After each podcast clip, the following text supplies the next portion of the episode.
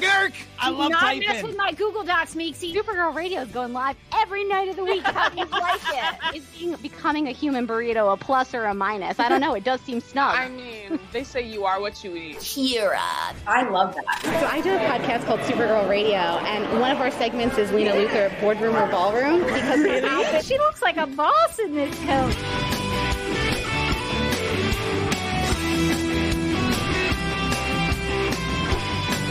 Nasty Luthor like a different Luthor? It's not just Lena being mean. No. Helen Slater here. So fun to know that you're hosting a podcast called Supergirl Radio. Yes! Welcome to Supergirl Radio, your source for all things related to the CW Supergirl TV series and the character of Kara Zor-El. My name is Rebecca Johnson, I'm Morgan Glennon. And we are live and wired on the DC TV Podcast YouTube channel and the Supergirl Radio Facebook page to discuss to discuss the Max documentary Superpowered the DC story. This is a Supergirl podcast and she is a DC Comics character. So we felt like this was appropriate and, Check and we and check. and we both love uh, documentaries. we do. So uh, this felt like uh, just right up our alley on this one.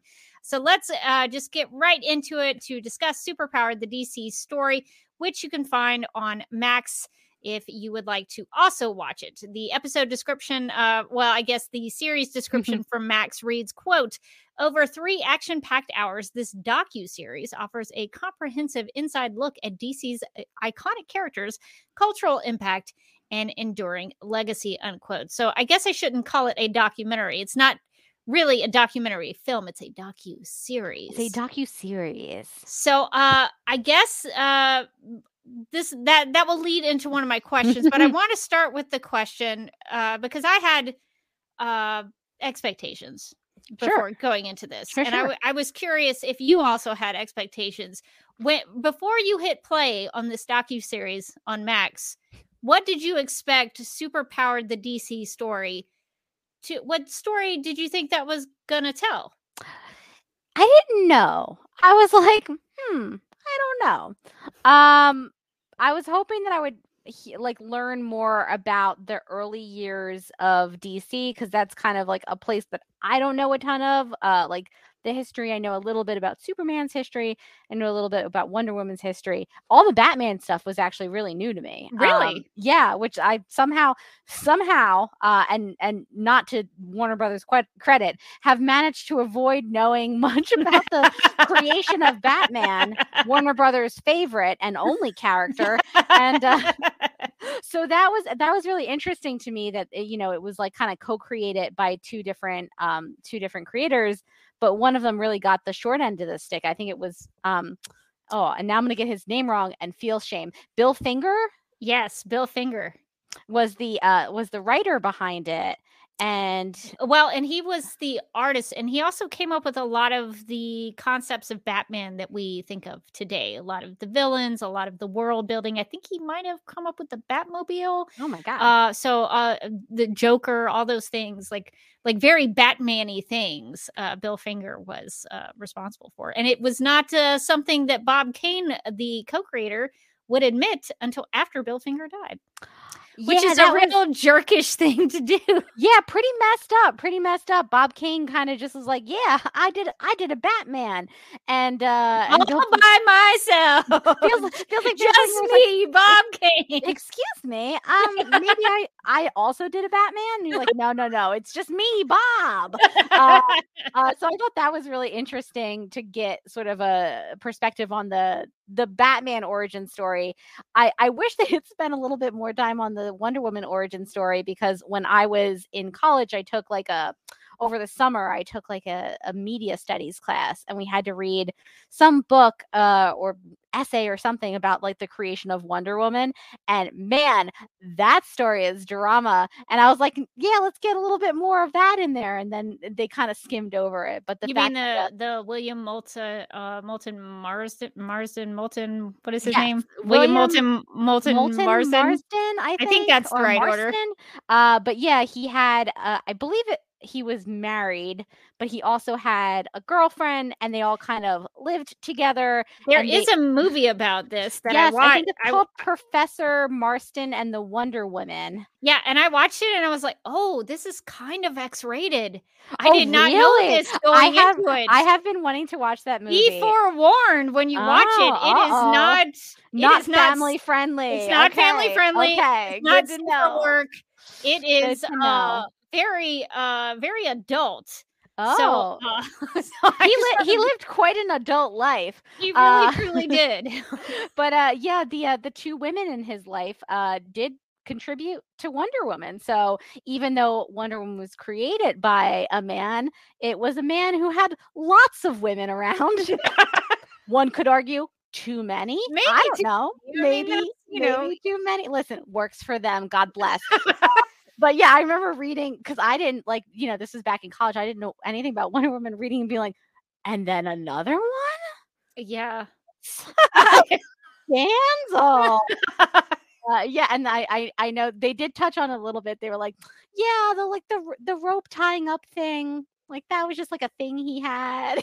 oh well what's interesting is that they they tried they tried to sort of uh with the wonder woman stuff they sort of tried to sugarcoat it a little bit like oh but it was mostly about women's suffrage it was mostly it was mostly about the iconic symbolism of will, uh, of women's suffrage imagery and i was like was it though? Was it? I don't know. After watching that movie I, I didn't get a lot of women suff- women's suffrage out of that movie. I do remember from uh, like vaguely from the college like essays that I read that he was very like, you know, there should be more women in charge of things. Like he was very pro woman even though, you know, he had two uh significant others. He was like I'm so pro woman. I want multiple of them. Listen, sir, trying uh but like i i do think that he in general for a man of his time and also apparently uh you know his inclinations uh he was like you know kind of you know into women's rights and things like that. So he layered those things into wonder women wonder woman stories. Now was he always a perfect example of it? I would guess not. Um i didn't see any of those girls names on that wonder woman did i? So there's no co-creator there. In- interesting interesting sir. He's like women should women should rule everything. You're like do you want to put your wife or your girlfriend's name on this book? Well well maybe not that uh but it, it was it, it was i thought for me that the the part of this documentary that was most interesting to me was the early stuff like the stuff Yeah. from like the creation of superman the creation of batman the creation of wonder woman and then like the radio serials and things like that when we started getting to the current day it started getting like a little weird and, and sweaty and awkward um but the like the past stuff i thought was pretty interesting uh so i like i went in going like i hope i learn more about the past and i feel like i did but i don't know that i learned a lot about the present. So that's what that was my expectation is i wanted to know the history of the comics i wanted it specifically i guess that was my expect uh, putting that expectation on the docu series and not just going for the ride. I wanted to know about the comics and that first episode which is called what is that first episode called? I wrote it down the hero's journey. So there, there's three episodes of this docu series, and the first one really does hit on the creation of DC Comics. It talks about uh, the people who actually were. I mean, it even goes back to Major Malcolm Wheeler Nicholson, who basically was the guy who created the company that would eventually become DC Comics. So it goes, it goes all didn't the way didn't it not go so well for that poor guy either Okay, so I did make a note about this. He was forced out, and the company was taken over during the time when Superman was about to hit the stands. So that was a very uh, inopportune time for him to be shoved Brut- out absolutely brutal He probably he probably saw that Superman mania the next decade, and he was like, "What the heck, man?" Um, so uh, probably just like want to not look. You'd be like, I can't, uh, I can't deal with it. child in the Superman shirt away from me. I don't want to look Get at him him away. anymore. It's like, why does he always start crying when he sees somebody, a small child in a Superman shirt? oh, the money. Uh, yeah, no, that was brutal. That was the first. That was the first part in the documentary. I was like, ooh, that's brutal. And then Bill Finger was the second part where I was like, oh, come on. Yeah, funny thing about Bill Finger, they did not mention that uh, Batman v Superman: Dawn of Justice was the first.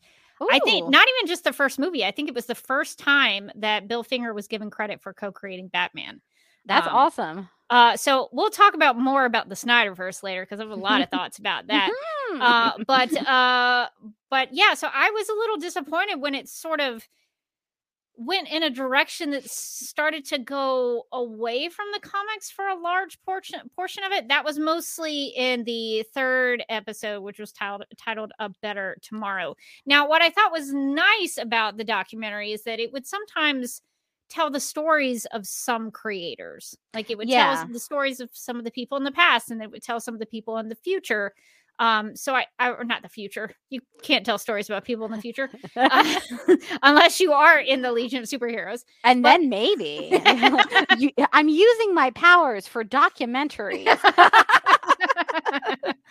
uh, but they were telling stories about people in the present and uh, present and the things that they were working on and how they were inspired by things in the past. And I thought all of that was great. Um, but I guess my questions that I was wrestling with, and Morgan, I was wondering if you could help me figure this out, is I was trying to figure because all documentaries kind of go in with a a, a goal, a purpose, a yeah. story you want to tell, Mhm. a, a perspective on something that you want to take. yeah. Uh, so, what do you think the goal or purpose of this docu series was? I did find myself asking myself, who is this for? um, um, and I don't know that I came out of it with a clear answer because I feel like if it if the answer was like, is this is for DC super fans, I feel like a lot of the information is not like that surprising. Like a lot of the information, if you're a really big DC fan, you probably already know it. Like I, I don't think that there are any like shocking revelations in here. And I, I kind of feel like by saying like this is going to be a holistic view of DC entertainment, all DC for 85 years. We're gonna make it three episodes. Uh, You're, it's just not possible to pack that much. It's like I was I can't remember what episode it was in now, but like they were like, and then video games, and I was like, sir, sir, no. No, we, we got to draw a line somewhere. We're already talking. We're already talking comics. We're already talking 85 years of comics. We're talking about TV shows. We're talking about movies. You got you got to stop at video game. You gotta you gotta stop. But they were like, I can't stop. I won't stop. Injustice. And I was like, oh my god. And it's not like the video game stuff wasn't cool, but it's like you've three, you know, in three hours, you're trying to encapsulate 85 years of history across like five different mediums. It's just like not possible.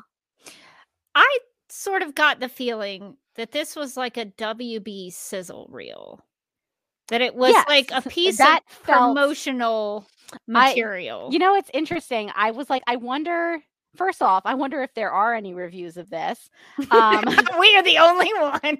Surprise, there are actually. Uh, I was like, oh, Rotten Tomatoes has weighed in on this. Crap. No, Um, I'm sure but, it's uh, terrible. So I like I clicked in on some of them, and that was actually some of the critiques that a couple of the and now I'm of course gonna forget who it was that was writing, um, but somebody said the exact same thing, which is like it feels like a sizzle reel, like a corporate synergy sizzle reel that like I don't know exactly you know who this is like marketed to, but it feels like it's marketed to WB executives. Look at all the the amazing things we've, We've done. done. so much, and perhaps we should have more budget. so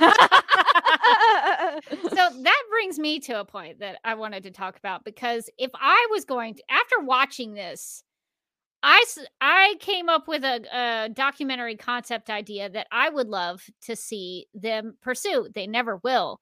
But if I could tell a story about Mhm. DC Comics, what I would be interested in is uh the the amount of executives who have made terrible decisions and ultimately it was the creative people behind the stories and the movies and the the characters that made them who they are because in a lot of instances in the documentary credit to D- wb they at least talked about the things that were bad uh well, some of them some of them I feel like they were willing to they were willing to admit things were bad in the In the past. But I mean now Yes. things are rocking, rock and roll, Adam, baby. Uh, that was I, I will say one of the more awkward moments of this documentary. And I told you this already last week when we actually were able to communicate with each other offline.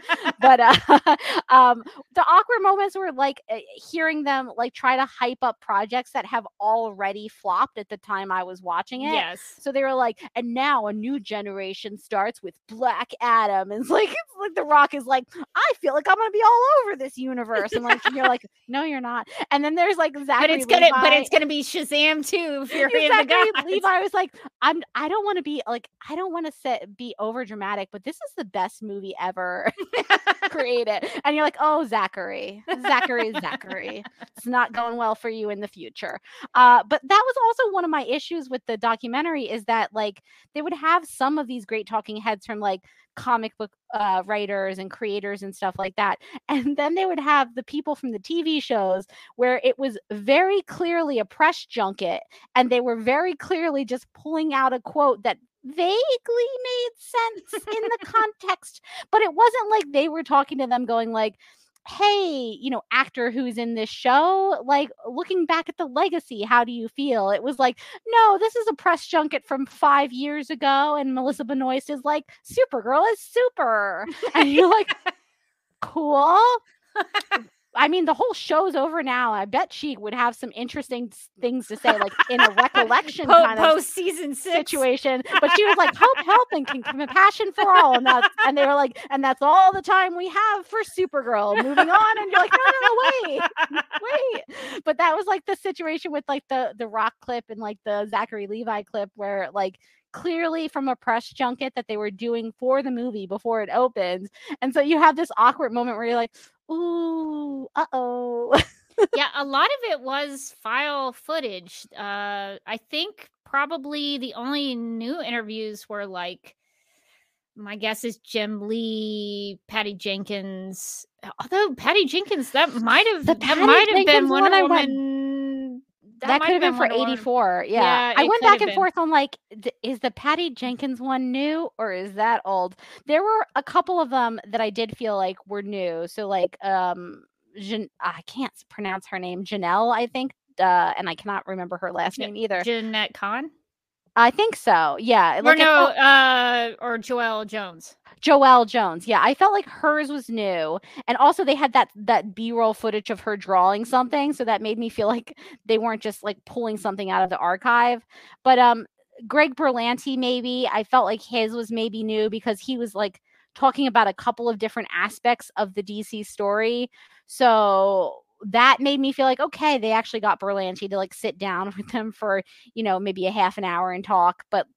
So many of the interviews did feel like they were just sliced from some other promotional thing, which is not necessarily the worst, but then it starts to feel like everybody's just kind of talking about a completely separate thing and they're just kind of editing it together. Like the editing was doing a lot of heavy lifting here. Yeah, yeah. I I thought it was interesting because there were some interviews that looked like they were I don't know, 1990s. It looked like a like an old clip from Space Ghost Coast to Coast. I don't know if you know, if you know what I mean, like that. You know, if you watch Space Ghost Coast to Coast and you saw an interview on the TV that Space Ghost was talking to, that's what it sort of looked like. There were two of them that uh, stuck out to me with Julius Schwartz and Carmine Infantino, and that's all they showed of them. And they are two of the biggest creative people behind DC Comics, and they spent two seconds on those guys. And I thought that was so unbelievably strange. Um, and uh, they did that, I think, uh, for for a lot of that, where they would just kind of mention people and they would skim on. And I know they didn't have Yeah. a lot of time, but that's where the structure of it, I felt like it could have been a little more focused on something. I don't, I don't. The only thing I can think of that they wanted to achieve with this was to pump up WB and DC in a way that made them look good. That's the only thing I can think of.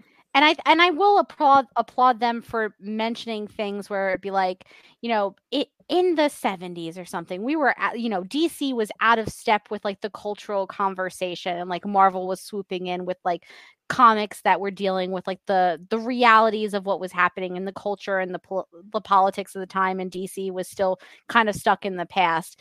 Or like things where they were talking about like the ways that DC had kind of fallen down on like diversity or having like different characters from different backgrounds and how they were trying to add that in and like talking about milestone comics which i had never heard of before but that was like an imprint that they did uh, focusing on like creators of color uh, and how they've brought that back. Stuff like that i like that they were willing to be like hey dc wasn't the best all the time. But then you got to episode three and they were like well it's now we're in the current day and obviously we've made no mistakes currently.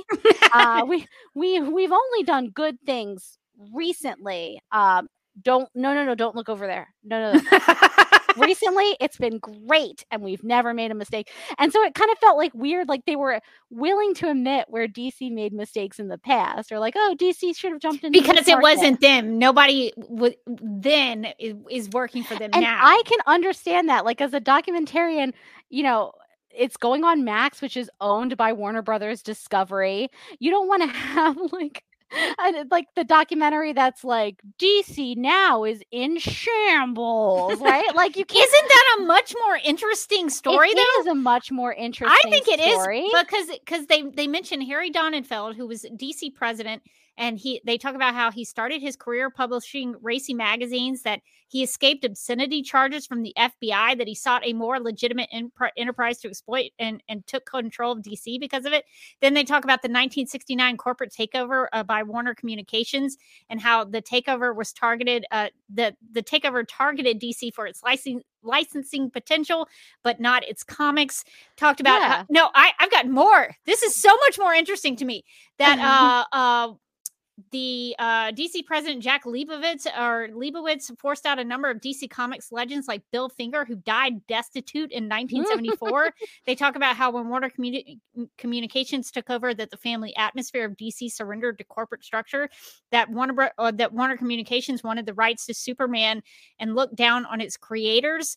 They talk about uh, Paul Levitz admits on camera that he would have been a little more careful when it came to the decision to publish The Dark Knight Returns, which was obviously a huge hit and everybody talks about it today. uh, they talked about milestone uh, creators, and now uh, the DC executives told them basically they couldn't sell black comics. I think that is such a more interesting and focused Yes. story. But that's Me just too. me. all that stuff was so much more interesting to me than like what felt like a sizzle reel towards the end of this documentary where it was like we all love aquaman right i'm like what what are you talking about yeah i i like I, I there was one moment and i don't remember if it was in episode two or three where they were talking about dc moving from new york to los angeles right. where they were like had to had to fire a lot of people. But anyway, we're so psyched about LA, and I was like, "Whoa, what? Did you want And- to flip it and reverse it about all those people you fired?" The thing that I found weird about that is that they cut it and the voiceover narration was done in such a way that it made it seem like the layoffs came before Batman v Superman. And so Batman v Superman was the reason that they made all the layoffs. That is not even the case. The layoffs happened in 2020, four years after BVS was released. But they made it seem like those movies were the reason that they had to make those cuts. And if if I, if I know it correctly, and somebody let me know if I'm wrong, but that was not the case.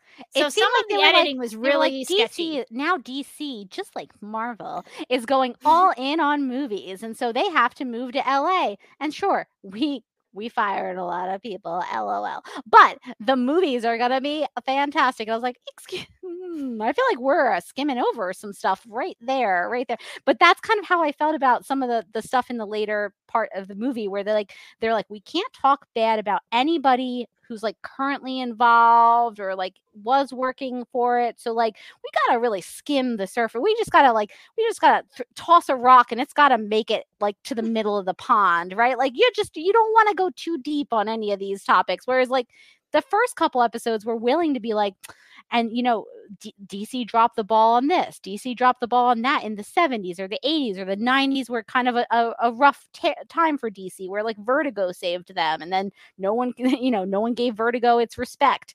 And I thought that was interesting. And then you get to like the part three, and they're like, but everything's great now. You're like, oh, oh, okay. Well, they did mention one thing that didn't go right in that third episode, and that was the 2017 release of Justice League. Yeah. Um, I was and- surprised. I was actually like a live look at my face was like, uh oh.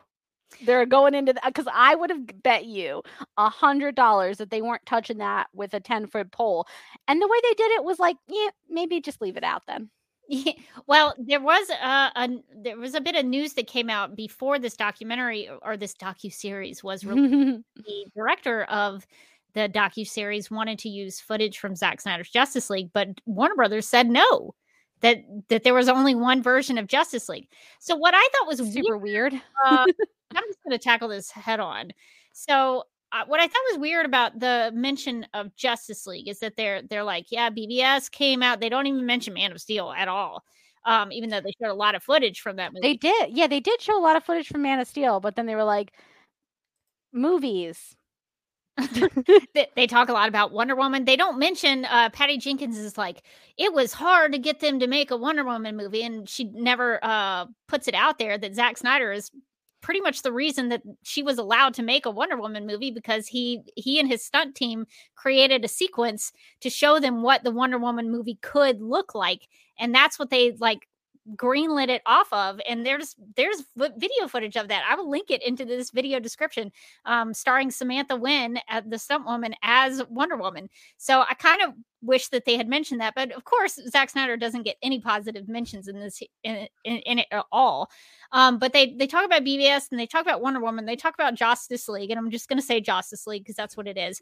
But they never mention and i thought this was so weird because like you and i both know what happened with that but if you're Yeah. just a regular Joe Schmo and you have no idea what happened with this, you're not gonna know what the heck they're talking about. They never mention why Justice League failed and why fans rejected it. They don't talk about the reshoots. Reshoots. They don't talk about the horrible treatment of the cast. They uh, they don't talk about pushing Zack Snyder out and bringing in Joss Whedon. They make it seem like it was just Zack Snyder's movie when it totally wasn't. Uh, they don't say why Zack Snyder needed to realize his original vision. They talk about the the Snyder cut getting released, but they don't talk about why it had to be uh, released. So I don't know how you can mention this without It was- explaining why his original vision never got out in the first place.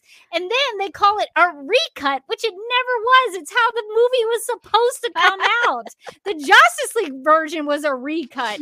Um, so I just Rebecca's I, hot about this one. I could not believe it. They they didn't mention that Zack Snyder's Justice League had a better reception when it came out versus what happened in uh, 2017. They didn't mention any of that. it it was one of those things where I was like, listen, I I, I get like f- from a documentarian if they know it's going to be on HBO or they know it's going to be on Max or whatever, it's probably it was probably commissioned by WB at some stage of this documentary. I don't think it was like independent. Uh, I can understand them being like, listen, this whole situation, it's kind of awkward. Like people are still involved in it. Like there's a lot of hurt feelings. Maybe we just maybe we just don't mention it. I feel like that is a more a better tack to take than what they did, which is like to kind of mention it but not give any context whatsoever. Like I would think that at the very least if you're trying to give like the most uh silver linings version of the event you would at least say like the fans clamored for uh Oh, they Zack Snyder's because they think all of the Snyder fans are toxic, horrible people. They're they- never going to say anything nice about they us. didn't even say that like that's how i it's like a, i wanted to avoid a very complicated like uh a hurt feeling situation on a lot of sides i'd be like okay maybe if we have to put this in like we can we can massage it so that it sounds like a win for us. But they didn't even try that. They were just like and also this version. Anyway moving on. Moving Yeah. on.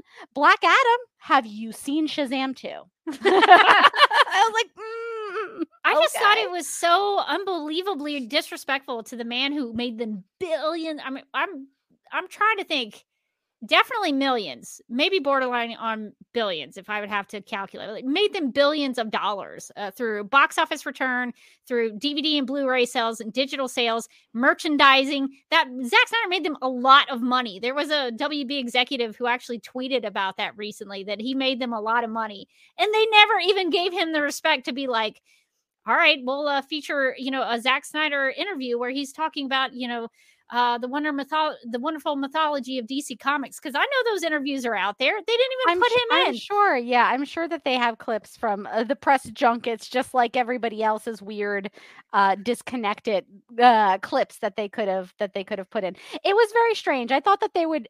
I honestly going in was like they're probably just going to steer away from Zack the Zack Snyder stuff entirely, just because it's awkward and you know now they've got James Gunn and they're like probably just to like go straight to like this new vision.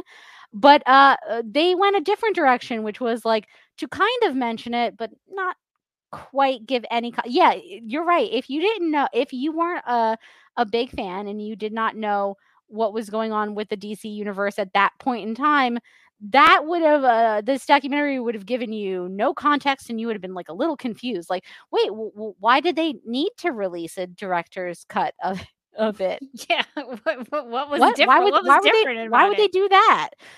You're not going to get answers here in this documentary. They also don't mention that Zack Snyder cast Gal Gadot and cast Jason Momoa. They sort of skimmed over that stuff. Not that you need to put all that stuff in there, but it's just such a disrespect for somebody who did so much to further DC on film and uh, make them a lot of money. I found was just so strange.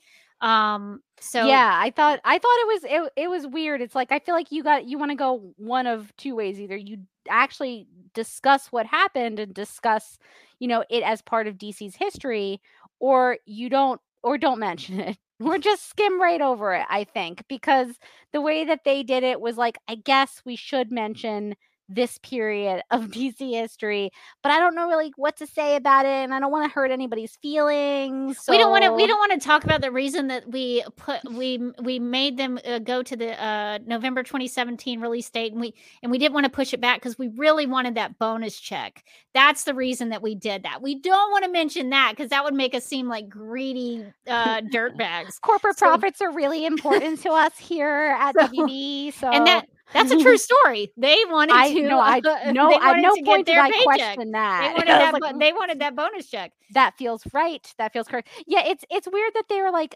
again the I think to me that the the drawback of this documentary is that they were really willing to talk about how DC had messed up but only in the past like once you got to like the 2010s they were not willing to say anything and at that point like just just just leave it just leave it. It's already you're already squeezing 85 years into three episodes. Maybe just go with like the origins and then just like do a quick clip compilation at the end and be like we're still going and then just go, go out from there. Like i don't the third episode i feel like because it was focusing on modern day but they like there was I don't feel like they were willing to like dig into it in like the nuanced way that they were when it was like something that happened in the 90s or something that happened in the 60s like when it came closer to present day they weren't going to give you like the pluses and minuses of how it's going it was just all great Yeah, I mean, uh, not to not to belabor the point, but they didn't even mention uh, the two, 2009 Watchmen film, which is now looked upon very fondly. i think they And didn't didn't they they they sort of like it was like a blip on the radar, but they focused more on the Watchmen TV show at the very end of the third episode. oh yeah they did they did but but Watchmen was considered by director Terry Gilliam unfilmable. And then Zack Snyder filmed it, and and it's actually now looked at ten years later as, or actually fourteen years later, as a very great film, and they didn't bother to mention that. I think either. that was like one of the issues with the documentary, though, is that by casting a net so wide that they're talking about, you know, the Watchmen TV show and the Watchmen comic, but also like Superman, Batman, Wonder Woman, all these characters, and also the films and also the TV shows and video games and like, you know what I mean? Like, it, there's no way that they could squeeze all that because then they also talked about like the stuff through like from Vertigo. So that's like, an um, image. They and talked about- image. Mhm. Yeah, they talked about the uh, a lot of guys going off and creating image, and they talked about Vertigo and like the more um, adult centered uh, comics that they started putting out in the 90s and things like that. So Sandman and things like that. It that that of documentary about Vertigo could be probably like a three part documentary just by itself Yeah. and they it got you know maybe 10 minutes in this documentary but it just it all felt so condensed and squeezed down to the point where it's like if you know the wikipedia of like any of these topics like you probably know more than what was in this documentary Uh, yeah. Uh, there were some things I think they also sort of uh, I, I, maybe they just didn't have time for it. But some of the things that they either mentioned or failed to mention was strange to me. So, uh, like when they were talking about the death of Superman comic book storyline, they didn't mention that that was timed together with the wedding of Lois and Clark on Lois and Clark: The New Adventures of Superman oh, TV right. series. well they And don't they- even mention that the the uh lois and clark the tv show And they portrayed the creation of the death of Superman comic book storyline as a desperate attempt to get the attention on the comics, which, to my knowledge, and I fact checked this with Michael Bailey, who knows more about Superman than anyone I know, that was intentionally created in order to tie the comics to the show. That was Oh. not that was not like a des- desperate attempt to get people to read comic books anymore. It was it was a thing to get attention to the comics, but it was more so them trying to uh, synergize between their different uh, formats. So I thought that was weird that they didn't talk about that. Um, I also thought, I I mean, we talked about this again off uh, without uh, during the technical difficulties after after show, um, but I I don't know why I expected them to mention Smallville at any point, and I don't know why I'm angry on its behalf. Honestly, that show hurt me so much. And yet, I was angry on its behalf. I was like, "Wait, wait, wait a wait a minute. Wait a minute. You're skimming they showed it on like a timeline of like DC stuff and they would like they like panned panned past it and you saw Tom Welling and I was like, "Oh, cool. We're going to talk about No, we're not." It just panned right on past and they were like the new era in the Arrowverse and I was like, "What? Ex- excuse what? That show was on for 10 that show took 10 years of my life. You go back and you give it a clip, a sad little clip. and it went on for 10 seasons because Warner Brothers wanted a 10 season box set like the Friends set. That's a whole other thing. Um, but they had two perfect ways to include Smallville if you were going to do it. They talked about 9 11 and the DC Comics response to 9 11, which I thought was actually interesting because I've never read that compil- compilation that they put out and oh, neither have that I. that 9/11 tribute that was an homage to the big all-American comic book. I that was one thing I learned. I didn't know about that. So they could have talked about the 9/11 uh stuff because Smallville came on pretty soon after Right, 9/11. yeah, right after that. And um they could have talked about how Superman was a a good you know uh, a way to to cope with the changes in our world and how we needed you know a, a character who was uh, built on hope and uh, was a heroic figure at that time that that's what you know especially the american people needed um, they could have talked about that because that's i mean that's his, that's historical that's tied Yeah. to that historic event i mean it came on right after and then um they could have talked about it preceding Arrow. They could have said something like, due to the popularity of Justin Hartley's Green Arrow, WB uh, in the CW wanted to further, uh, you know, Green Arrow's popularity in another show. You know, they could have Yeah. tried it in that way, but they never did. I really I thought it was going to be like the second one. I thought they were going to be like before the Arrowverse there was, you know, uh there was Smallville and then that led into the Arrowverse for the, you know, same network even. uh uh but no, they just kind of uh rack panned over uh, an image of the season 1 box set from uh Smallville and off we were. That was like the biggest mention of it. And I was like Oh, okay. They don't even I don't think they even mentioned Lois and Clark at all. And the only reason this was weird is because like they did spend quite a bit of time on some TV shows. So they talk a lot about the uh, was it the 60s or the 70s version of Batman? Uh, 66. Yeah, the the Adam West version of Batman um and how he's was like a, a goofier version of Batman. I mean, as a child, I took it dead serious. I was like this is a great quality entertainment. Uh, That's a great dramatic show. I see I see no comedy here at all. Bam pow. Uh, I was like, I want to be Catwoman. That's very obvious. um, but yeah, they talk about that. They talk about the Wonder Woman TV show, uh, as they should, as we've seen. It's incredible from the, the pilot that was like three hours that we watched. Um, the pilot has one of the slowest uh, fight sequences ever shot on TV. it's, incredible. Uh, yeah, it- Stand right there while I punch you. uh, and like they talk about the George Reeves, you know, but and they spent more time on all of those. And it was like as they got to like a more dense uh, a period where there was more DC stuff in terms of films, in terms of TV, in terms of video games and and comics and all of that stuff they were like okay we don't have time to like talk about all of this it's not possible so like let's just condense everything down to like a 10 second sound bite and then we'll just move we'll just like we'll just move it along we'll move it along and i was just like i mean just make it a hit like make it about the historical stuff then you seemed so much more interested in that stuff it was weird too because Teri Hatcher's Lois Lane was a pretty big phenomenon back in the day. Wasn't Yes. she like? Wasn't she at one point when uh the internet was created, like the most downloaded picture on the internet, the picture of her in Superman's cape? I think so. Yeah, I I remember I remember that being like the that coming out that that was like the most You had, downloaded. you had to download it like pixel by pixel. pixel by pixel. You're like, come on, you're, you- come you're on. waiting like three hours for that thing, but I guess it was worth it's it to some it. people. but that was a pretty big phenomenon back in that uh, time period. So it's it's weird what they chose to focus on and what they didn't. I mean, they talked about Super Friends, um, and so it was it was yeah it was uh, it was kind of strange what they they they were picking and choosing from. It was one of those things where it's like I understand that like the the breadth of this documentary doesn't allow for it to talk about everything. But yeah, there were some, there were certainly some choices made like of what they weren't gonna even touch and what they were gonna actually like talk about.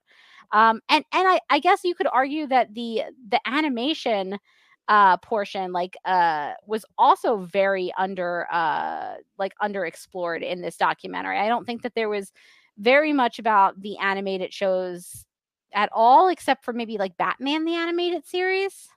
But there was also a Lois and Clark uh, or a Superman animated series that I don't know that they even mentioned. They didn't touch it. Yeah, Marcy Dalmatian in the chat uh, asks, were there any segments in the film about DC animation? Yeah, it was basically just Batman the animated series. Nothing about Justice League or Justice League Unlimited. Nothing about the animated cinematic universe with the DC film, uh, DC animated films. Nothing, nothing like that. So it was basically, and and I understand why they talk about Batman the animated series. It was the first of them. It was uh, a big deal it's seen by most people as like the definitive Batman. Kevin Conroy is, is the definitive Batman for a lot of people. It also uh, uh, saw the creation of Harley Quinn in that animated series. So They did talk about that Yeah. a bit. yeah, so there's there's a lot there to talk about with Batman the animated series. Um, but yeah, it- I mean that's all they talked To about. me, it felt a little bit, and I don't know if this is just me being jaded, so you'll have to tell me if you also felt this way.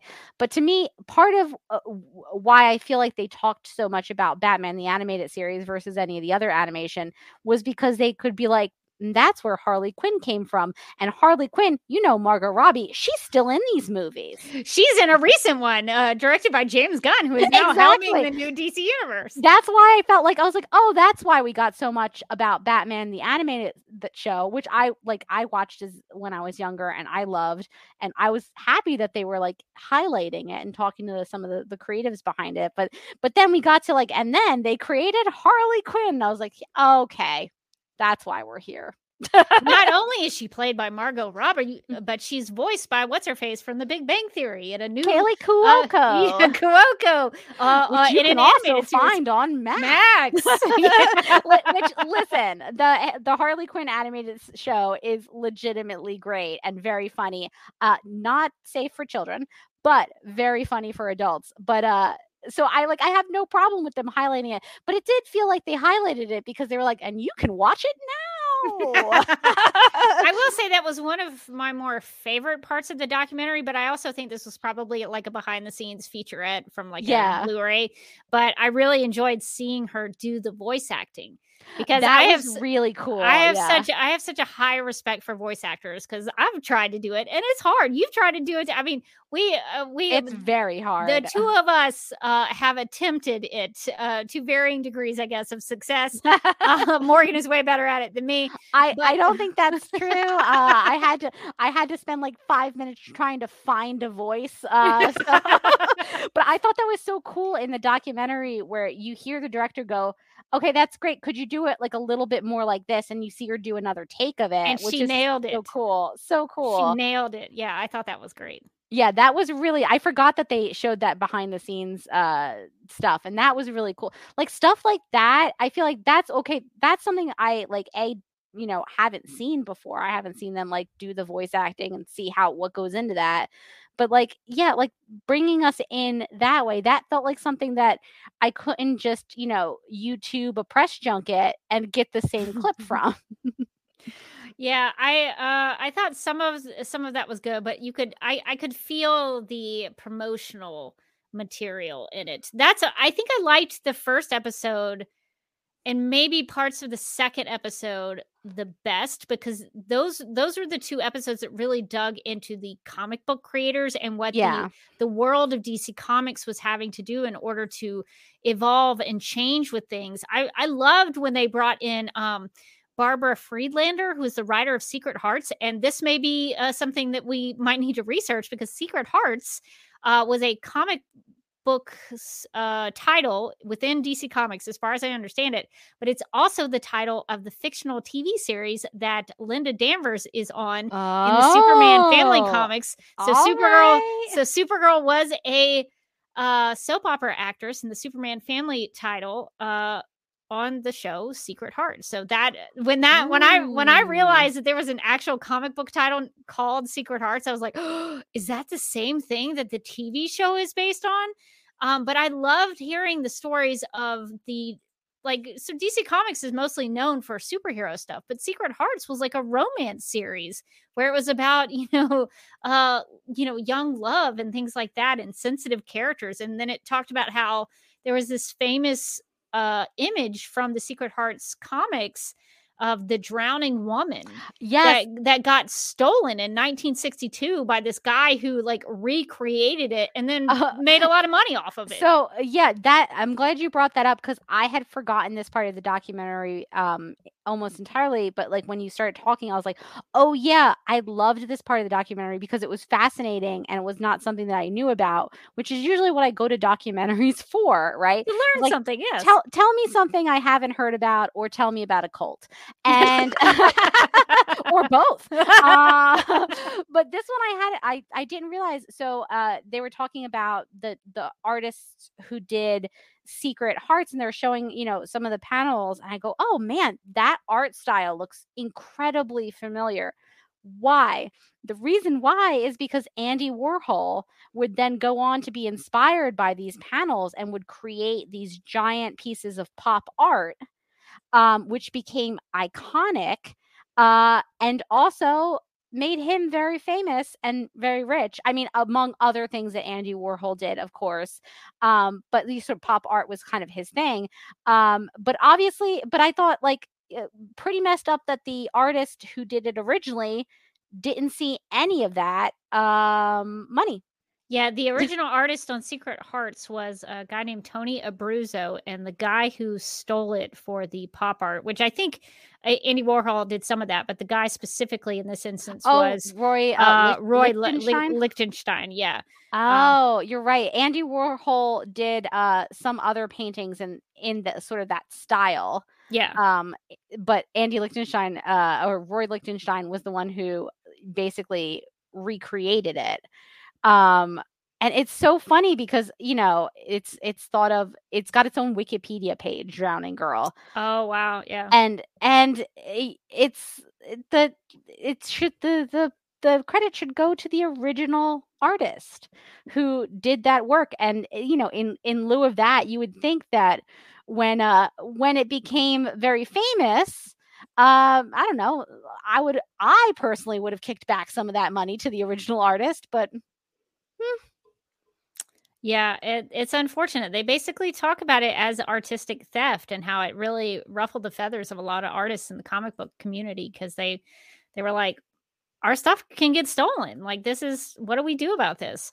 So I thought that was actually a really interesting uh, section of the the the docu series. Um, I really enjoyed hearing. I think my favorite parts. I, I think I've mentioned this before, but just getting the stories behind the people who did things in the comics specifically like they talk about karen berger who is the executive editor of vertigo who brought in those uh, british invasion creators like grant morrison and neil gaiman i thought that was really interesting So um, cool. uh, I really liked the stuff with Jenette Kahn and how she uh, thought about comics a little differently and how they they got into the trade paperback and the graphic novel um, uh, game to try to get people to put you know comics on a shelf and have them And be a little more permanent. I think uh, that those things also made me think. Uh, I feel like there's like a whole. It was so interesting to me that there were these women in comics, which is not usually a very friendly, not always a very friendly uh, environment for women, especially back in like what the 70s. And she was put in charge of this comic book company. And I was like, oh man, I bet the stories about that are insane. Like, that, Which could be a documentary in itself. that's what I was thinking. I was like, I want that documentary. I want the Vertigo documentary. I want the, you know, the documentary of her like having to get these guys to listen to her, um, because I'm sure they did not want to. Uh, and I thought that that was so interesting. Like, here is like this, you know, this big co- uh, comic book company, but they've had a lot of women in really prominent positions at a time at time periods when that was pretty rare. But uh, you know, they did kind of highlight that, but they didn't really go into backstories or I wanted I immediately was like, "Oh, tell me more about like this and this." And they were like, "Okay, moving on." Yeah, the the Jenette Kahn and the what was the other lady's name? Karen Berger and then Diane Nelson. They talked about her. She's the one who decided to create DC Entertainment and put all the DC stuff in video games and you know kids Yeah. TV shows and all this kind of stuff and you know the Lego movies and all that kind of stuff. And I think it would be really cool to hear stories about women comic book creators, women executives who made really big changes to the company that were very positive. Diane Nelson, in my opinion, is the only good DC Warner Brothers executive who has ever been at the company because she actually had like a vision for things that made sense and was actually a positive result, even though she had to make that tough decision to lay off all those people in 2020. But uh, for the most part, I thought she did a pretty good job and had and had an actual uh, idea of what things could be. So I I I think that's such a more interesting story to tackle because you could you could make that more focused. I just wish this this docu series had had a little more focus to it. Yeah, it felt I- like it was all over the place. I think if it had been longer with its current focus or more focused with its current length it would have worked. But i think trying to trying to go through 85 years of history in comics in uh in tv in movies in video games in animation it's just it, you know it's not possible to do justice to a lot of these stories. And i think that the documentary did a good job um, on some things and then did uh, you know completely skimmed over or just missed other things entirely just due to like the runtime and i wish that they had decided okay we're going to focus on you know dc entertainment like the movies and the tv shows or oh we're going to focus on the comics which is kind of what i was hoping it would be um and we'll just we're just going to tell those stories because i do feel like when they were more focused in on some of the stuff they would tell some interesting stories but then it would kind of you know but then it needed to you know also touch on a, a bunch of other things. They're talking about you know going all the way back to what like the 30s back like to the current day. It's just like not possible to you know get deep into any particular thing and i wish that they had focused it in a little bit more so that we could have like learned a little bit more of those like deep stories that are kind of more in- what i come to documentaries for like because it's Yeah. more interesting Yeah, it did skip time periods quite frequently, which made it a little jarring. It it was great the way they did it. I mean, the actual visual of the, you know, Yeah, very thing, Like that was pretty cool, but it did take a lot to sort of reset my brain to like focus. Okay, now we're in the 40s. Now we're in Yeah. you know 1990s. I mean, You know, um, I did think that early on when they they they sort of start the docu series with the creation of super well the creation of DC Comics with the creation of Superman, and then they go to the creation of Batman, then they go to the creation of Wonder Woman, and those I thought were really strong because it told the stories of the creators and why they chose what they did and why they made the decisions that they did. But they start they stopped at Wonder Woman. They didn't go into like the creation of the Flash and how he came to be or the cre- creation of Aquaman. Why why did they decide to do that? You know, they didn't they didn't keep that going with the characters and I guess it was due to time, but it it seemed like that would have been a way more interesting because I don't know anything about the creation of Aquaman. I don't know No, anything about why really. they decided to do that. They uh and they sort of talked uh, like a wee bit about like Swamp Thing um but uh they they never they never mentioned like big comic heavyweights like Len Wein who's such a big notable DC Comics uh creator I and uh uh the co-creator of Supergirl and uh Otto Binder he was a major player back in the day. They talked about how Captain Marvel so outsold Superman back in the day. That was because of Otto Binder. Um, so there were there were things that they they didn't talk about with those early comic book creators that I thought really they could have spent time on. And I think those would have been really interesting stories to tell because the the idea of where those comics came from, where those ideas came from is really interesting to me. And uh, I I felt like they they sort of dipped their toe into that and then backed out. Um, they talked about some of the like the major storylines, like the Green Arrow and Green Lantern road trip across America, which is kind of a cool thing. Mhm. But that made me want to read that. I was like, listen, I don't usually care for Green Lantern. We all know this. But, this has been an established fact. but may uh, he's going on a fun road trip. That could be that could be cool. Yeah, I I mean I like that they did also like they talked about some of the uh, the big events. So like they talked about Crisis, and then they talked about like the New Fifty Two, I believe. Right, Flashpoint and the New Fla- 52. Flashpoint and the New 52.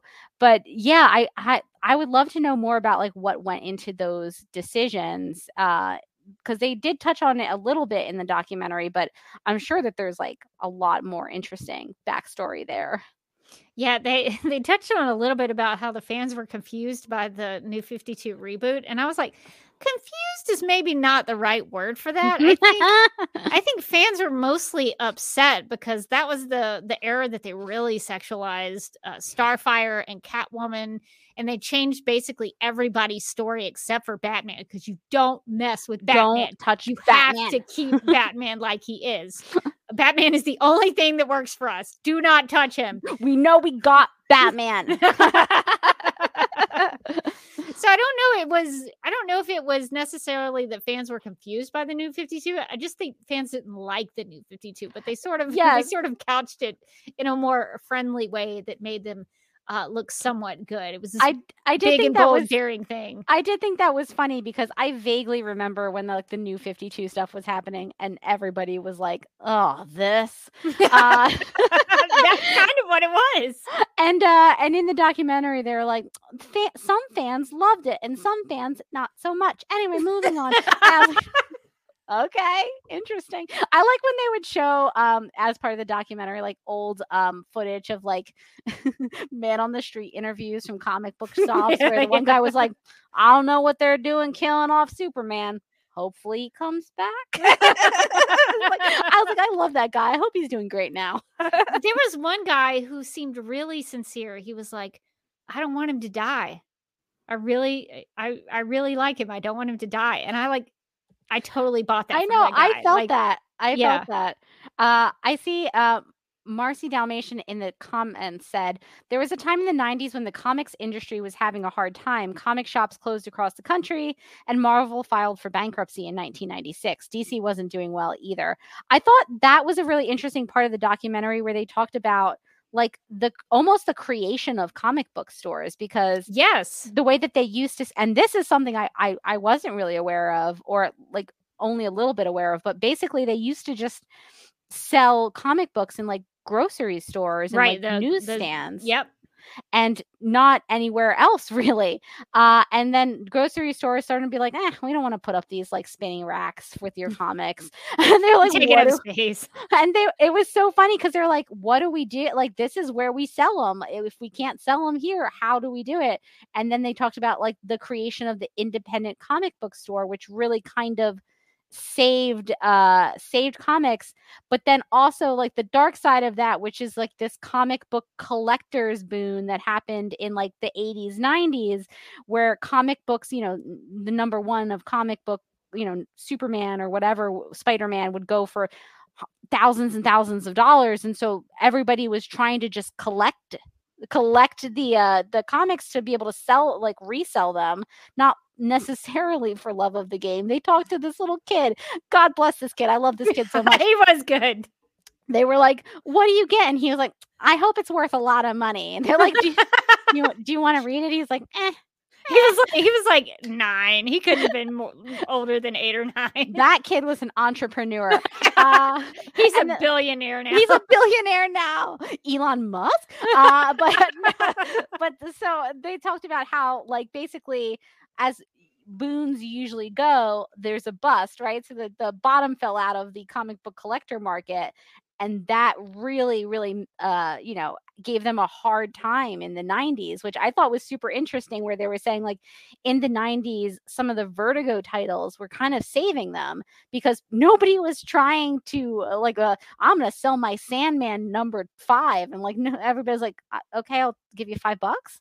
Uh, so the people who were collect were actually buying those comics were buying them to read them because were they were invested in interested in, yeah. the story not because they were hoping to flip a profit like they were doing with some of the superhero titles and i thought that was fascinating like so stuff like that to me was what was really interesting about this documentary because like i wasn't really reading comic books in the 90s uh so i didn't know about this like time frame and like the comic book boon and like the collectors uh uh that everybody was just trying to collect them to like you know flip a profit like a beanie baby but uh look how that went. Uh i have a whole garbage bag of uh, my investments as a child somewhere in my mother's house.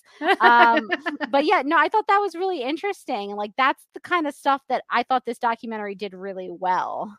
Yeah, I really enjoyed the transformation of the comic book indru- industry anytime it had to grow and change within itself to continue to sell comics. I thought was really interesting. There was also another point when they talked about Superman the movie where they talked about how that was a period of slump for DC Comics and so when the Superman movie got made that sort of gave them a resurgence.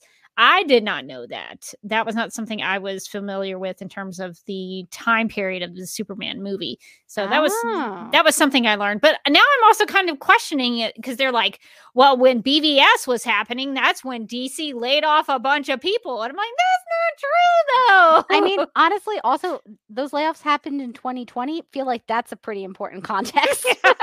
Can't So- imagine what else was happening in 2020 that could have affected like a no mention or- of the pandemic uh, whatsoever. yeah, Um, it's so funny. which would have been you- historically uh, co- contextually relevant. Yes, because when you mentioned uh, like, oh, the, the layoffs happened in 2020, I was like, oh, did they? Okay, well, that makes a lot more sense.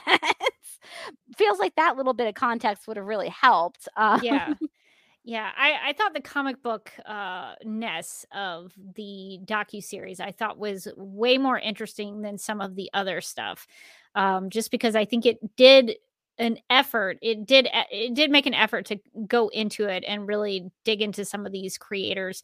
The only thing i didn't like about the creator aspect of it is they uh they were kind of misleading about the Joelle Jones stuff too, because they they uh they gave her the lower third writer artist for Wonder Girl, and I was like, they're making it seem like she created Wonder Girl. Like Wonder Girl has been around since uh I can't remember. no, she's just doing the the the newest run, right? I know, well, I know but she's she's doing the Yara Flora version of Wonder Girl, but Wonder Girl existed since 1965 with Donna Troy, and so they made it sort of seem like she had created this brand new character, and I was like, yeah, but she's kind of a ripoff of this other character that was created in the 1960s.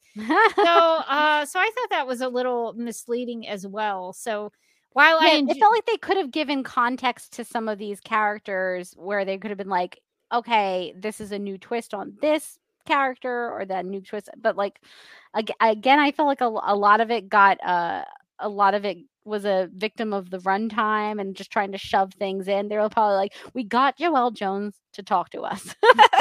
she is gonna do it. she's got, she said she's to do it. She's to do a little drawing for us and everything.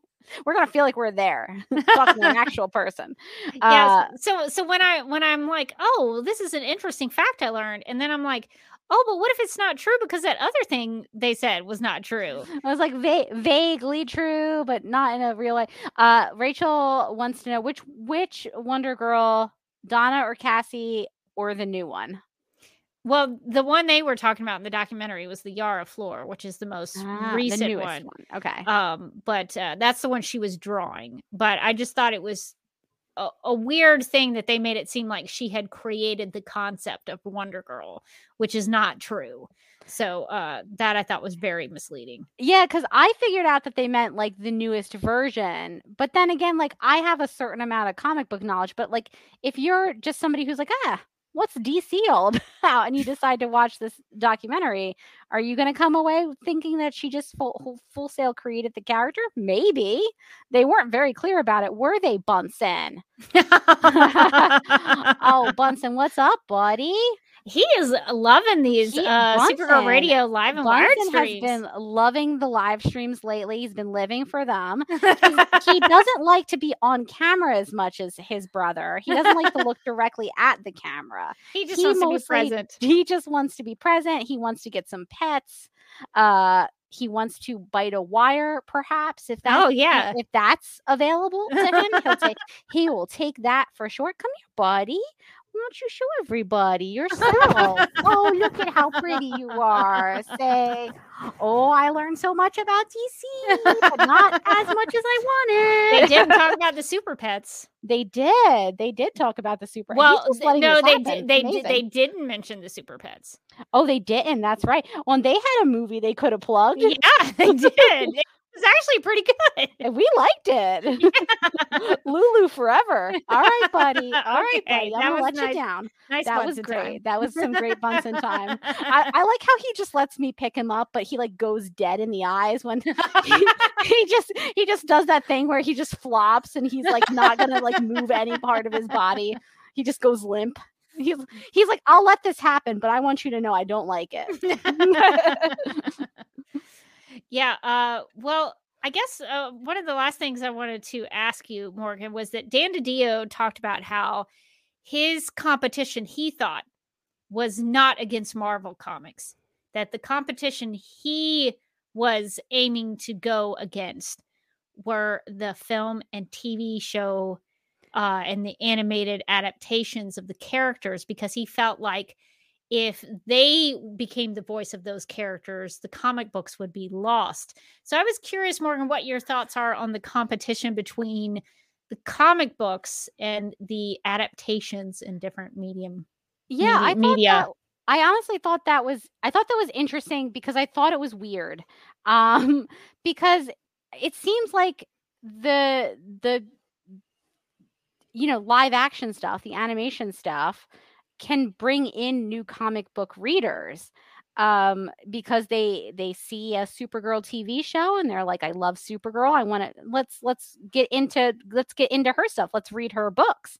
I think their comp their their problem in the comics in my in my opinion is that they're not beginner friendly. Like Right. if you watch the supergirl tv show or you watch the flash movie and you're like who's that who's that chick that got killed a hundred times? And you just, you just want to know about it. Um where do you start? Where do you start with comics? Like it's it's so hard because they you know the the titles are a little bit complicated and they restart and they're like no no no don't start here start here. But if when you start here you're gonna have to want to you're gonna want to cross reference superman 525 You're like, what? And then people just they give up. It's too hard and they give up. Uh so i feel like making maybe making the comics a little bit more beginner friendly for the people who watch a watch a Batman movie and go, I want to I want to read a Batman story or, you know, see see Superman and want to jump on board or watch Supergirl and want to see what the stories are based off of. Honestly, get off the wire. That that I think would would She's not talking to me, audio listener. no, no, I'm sorry. But Bun- Bunsen, audio listeners, Bunsen, Bunsen has decided that what is his passion, what he needs to do uh, in his professional life is to bite my headphone wires. Mm. Uh, it's happening off screen, so the uh, the viewers aren't seeing it either. But it is quite annoying. Uh, he's he's going to ruin these headsets for me, and then it won't be a Windows 11 situation. I'm gonna have to buy a whole new set of headsets. Uh, but uh, yeah, I think that they can capitalize on the the new people that they're bringing in from TV and animation. I don't know that I think that those people necessarily have to be like that. Those uh, mediums have to be competition with the comics. I can see what he's talking about that that the comics should be the main source of what those characters are. Like I I get that. But I think at the same time they keep talking about all the ways they they were growing and changing and they were taking all these bold new directions and uh, if they want to move with the times like they said they wanted to, sometimes that is uh, a TV adaptation or a film adaptation uh, whatever it is, uh, you know, in 2075. Uh, Buddy, buddy, buddy, I beg you. Where, where do you want to be? Where do you want? Where Where do you want to be? Do you want to be over here? I'll make a spot for you. Great. Now you're over here. Why don't you sit down here? Why don't you sit down here? I made you a no, no, no, no, no, no, not the wires. God, not the wires. Please, please, Bunsen. Does he not want to sit in that little spot behind the computer that he had? I, uh, I thought he might ago? want to. I thought he might want to. It seems like what he wants is like the good, good scritches that I'm giving him. he's liking he's liking this situation but uh but he also desperately wants to chew through a wire so that's that's his that's his cross to bear for tonight and we're just gonna we're gonna hope for the best for him because i need these headsets i need them bunsen Please He doesn't don't care. th- Yeah, I, I just, I kind of thought it was strange that they would talk about. um, I mean, I wrote down a whole bunch of quotes. If you will, if you will indulge me. oh of course they talked about uh, the boldness and creativity of DC and how uh, Paul Levitz talks about creativity requires courage. And uh, let's see, uh, Paul Levitz also talked about The Dark Knight Returns, saying it's a book that defied all the conventions of what we had done previously. Each individual decer- decision uh, there was uh, was pretty courageous. He talked a lot about being courageous in storytelling. Uh, let's see. Karen Berger wanted to do stories at Vertigo to shake things up and that broke with the status quo and that challenged people's perceptions of what a comic story could be. I mean, they they just went on and on. Uh, Garth Ennis, writer of Preacher, said comics have to be allowed to do anything, to go into whatever territory any writer or artist deems appropriate. Um, uh, Jim Lee said, when the characters have been around for 80 some odd years, you can go two ways. One is to be traditional in your approach, or you could chart a different path, which is uh, to really try to revolutionize the universe. So it was, uh, it, it made me think, well, if, if you want to revolutionize things, if you want to tr- chart these new, bold, creative, courageous, uh, paths for yourself, why couldn't that be in a film? Why couldn't that be in a TV show? Yeah. Um, So I don't, I don't see the, uh the competition but i understand from his perspective dan didio as an executive dc comics he probably saw you know the billions of dollars that the dark knight trilogy was Oh, I think you're muted i unmuted. Am i back? Yes you're back. I don't hear myself. Oh no.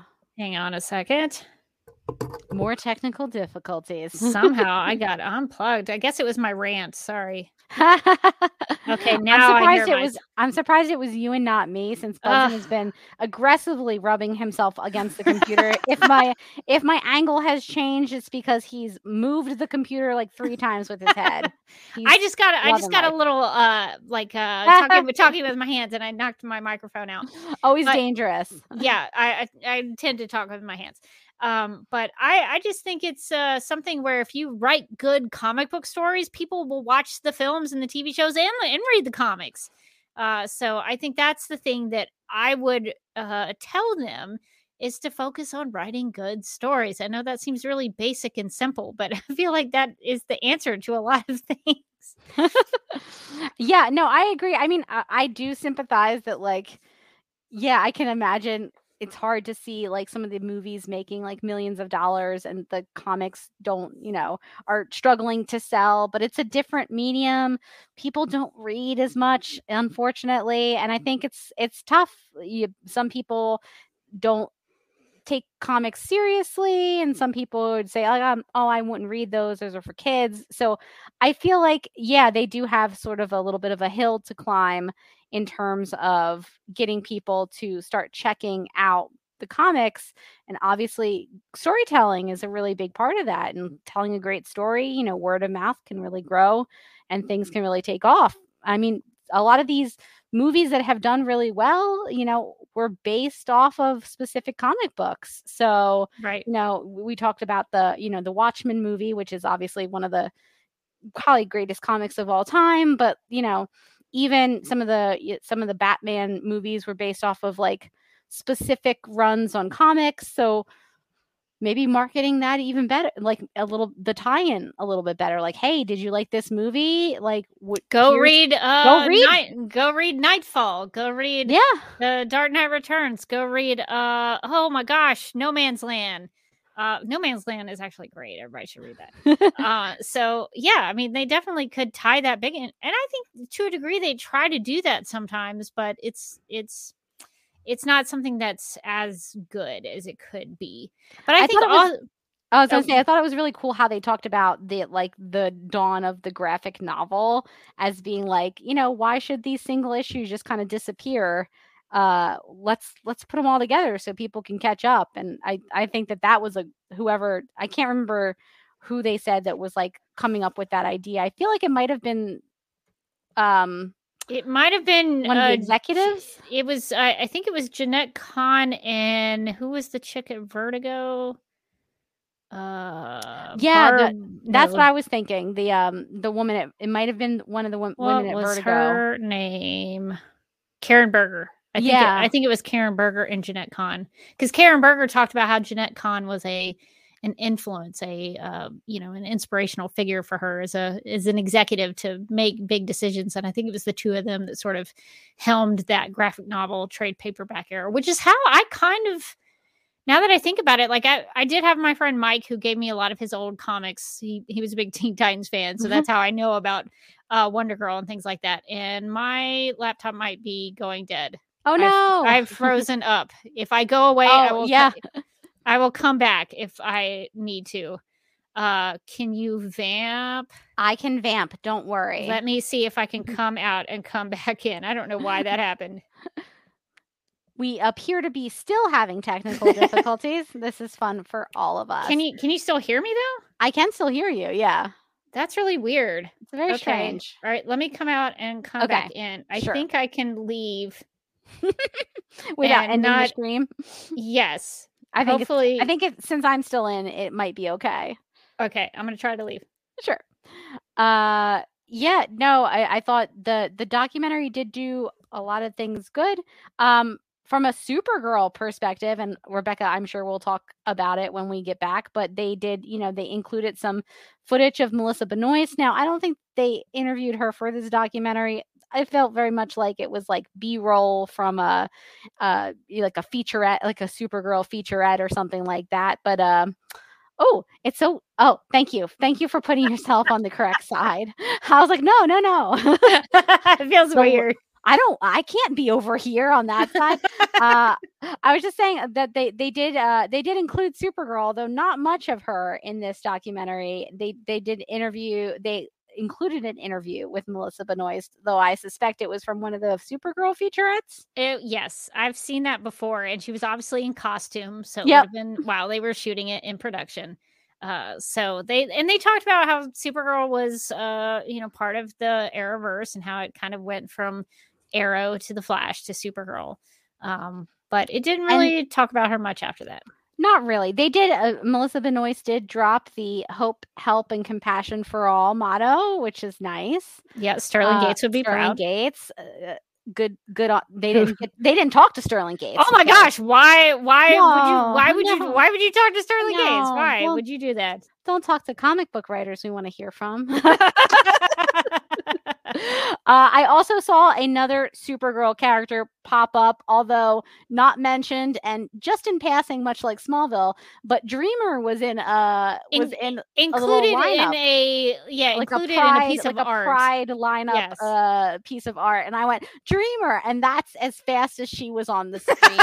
Uh, Came and oh, went. Not even gone. mentioned by She's name. immediately gone. But I, I, I did like that they, they, you know, they talked about, you know, having LGBTQ characters within the DC universe, and they had Greg Berlanti talk about, you know, how he related uh, to the superheroes from that perspective and things like that. And they talked about, I think, like the recent, um, is it Jonathan Kent? John Uh, Kent, yeah. Jon Kent, Jon Kent, you know, uh, Jonathan Kent is the curmudgeony Ah, Yeah. Jonathan, Jonathan, Jonathan. Uh, no, Jo- Jon Kent coming out is like by in the comics and things like that, which is what I, I believe we saw Dreamer in one of his books yes. a couple of. I, Son, I wanted son to of say Kal-El, maybe. I wanted to say a couple months ago, but I don't think that's true at all. I It- think that was like last year. It, it was probably a while ago. It, fe- Uh, feels recent to us. It did. It did. It's it's recent in my heart, but not in reality. uh, so I, I like that they I like that they tried to to highlight that. Again, they were doing so much in this documentary. Not a lot of time to really talk about a lot of you could stuff. do a whole documentary based on just the social aspects of the oh, comics. oh, absolutely, absolutely. I, I mean, I really enjoyed them talking about the American propaganda during World War uh, II. They and they they talked about how the politics in DC Comics have, has been there since the beginning. That is true. Yeah, The social uh, justice aspect, if you will, of that has been there since you know uh, Action Comics number one. That is true. And they kept talking about, oh, we have to do this. This is so important. It's so important. And all I could think was, yeah, but the stories have to be good. You can't just do it to do it. The stories have to be worth reading. And I think sometimes that gets lost in that conversation. It reminded me a lot of Supergirl season six, where it's like, we've got to do this socially important episode. And then the episode is garbage, you know? And it's, it's like, you could you like- could do it, like the, sure, it's but like the it's gotta be Supergirl. good. Yeah, it's like the Supergirl gun control episode where everybody watching it is just like, "What were you try?" I don't think you might have undermined your own point. somewhere in there. Uh, but yeah, no, I agree. Like representation, just for representation's sake, is not always the best. But representation is super important, and I like that they they talked about you know the comic book characters and and also stuff behind the scenes of like you know trying to you know how hard it was for like a person of color to go in there and get a superhero made that looked like them and i thought that that was really cool and pretty powerful and they kind of like this is like you know they talk a, little bit about black lightning although not the tv show ironically. They just the comics. Did they i, I don't remember if they showed any clips I from want the tv I show. want to say there was maybe a clip in there, uh, in- but in- when they, were do- talking about black lightning and then they it's like a blink and it, it's i don't remember it being very substantially like mentioned uh but i thought that that was like really really cool that they like highlighted those stories because it's part of the dc story too is like how hard it was to get you know how hard it was to get characters like that on the page even even wonder woman they were like you know they they weren't sure wonder woman was going to sell like who wants to see a lady doing action things and part of it goes back to that idea that the executives have to believe in it. Um, part of the reason Milestone Media didn't succeed the first time is because the executives were like, "I'm sorry, we can't sell black comics." It's just Yeah, that's, it's- what we we can't do it. They could have been like, "We're gonna get behind this. We're gonna do a real big promotion. We're gonna reach out to some of these communities who could be interested. We're gonna find the audience where they are, and we're gonna sell them to them." And they made no effort, and they just gave up. I thought that was like a really interesting point about some, sometimes when people say, "Well, you know, the audience wasn't there and we had to, you know, we had to stop," which is what the the the creators of Milestone were saying was like, if you're not getting any support, if you're not getting any marketing, how how are you then going to expect it to succeed. Like you wouldn't expect you know another book to go out there with no marketing and no uh cr- like executive buy-in behind it and then do really well like why would you stack all these cards against us and then be surprised when it wasn't going great? And i thought that was really interesting. And like yeah exactly if they're telling them right to their face like don't, we don't think this is going to go well and like sh- shock that it doesn't you know Yeah. that they had to close i think they closed down within like initially the first time like within four years and it's like of course because like the dc executives were telling them straight to their face like eh, we don't think it's going to work That's why Batman is so successful. They're like, we are into we this. love we batman promote everything having to do. what do do you Batman. believe we believe batman we believe in him we believe in harley quinn yeah it's very funny yeah even in this documentary so much batman they really so- they so love much. batman and they were like, and Ba- uh, Michael Keaton returned as Batman. Ah, like, Michael yeah, you could just Keaton mention there was a. You could just mention there was a sequel. Like they mentioned, and Michelle Pfeiffer's is is Catwoman. It's like, yeah, but you didn't even talk about her Catwoman. You just mentioned her like it was a big deal, and then you never spent any time on it. It's, it's so, funny. Yeah, it's so funny. They they did mention like the the 89 Batman, like the Tim Burton Batman. Uh but I again, more something else that I would have loved them to have gone into more cuz those Batman movies were weird. Uh, I love them. And I would love love to know more about like what went into. They do they do talk to the one guy and I think he was Oh, Michael Uslan. yeah, where he was like, I watched the uh the TV show, the Batman and the Batman TV show The in 66. the 60s, Yeah, and I was like, this is wrong. I they are must making fun of Batman. I must save Batman.